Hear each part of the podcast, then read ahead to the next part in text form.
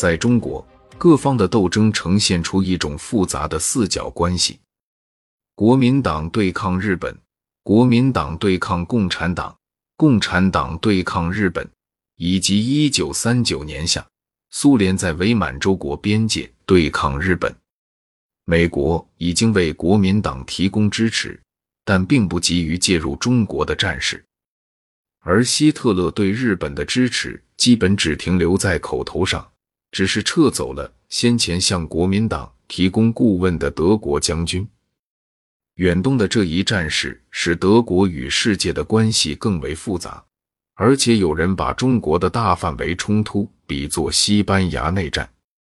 在美国国内开始强烈谴责日本，与此同时，欧洲也在绥靖政策背后进行着仔细的思考。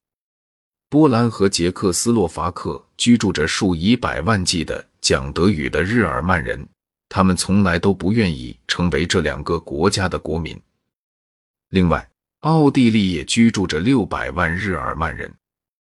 当奥匈帝国在一九一八年解体时，他们的代表曾经在帝国议会投票加入德国。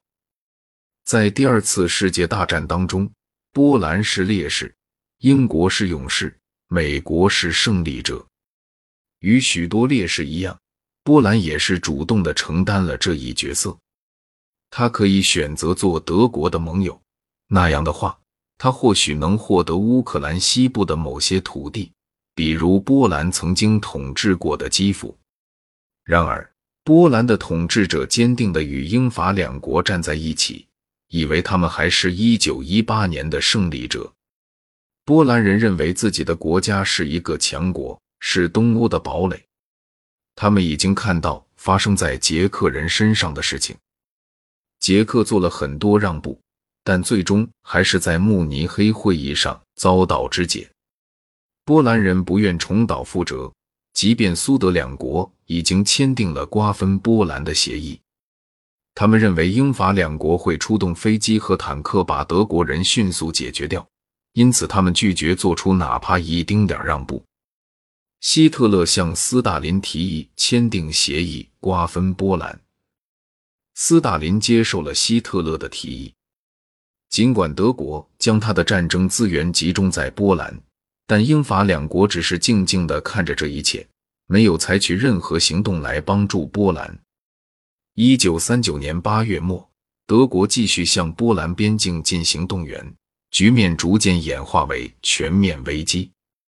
在与意大利外长齐亚诺伯爵的私人会谈中，希特勒表示，波兰是一个不稳健的中立国，必须服从德国的要求，否则就应当予以清算。以免日后在同西方国家的战争中消耗德国的兵源。同时，他不认为英国和法国会介入这一冲突。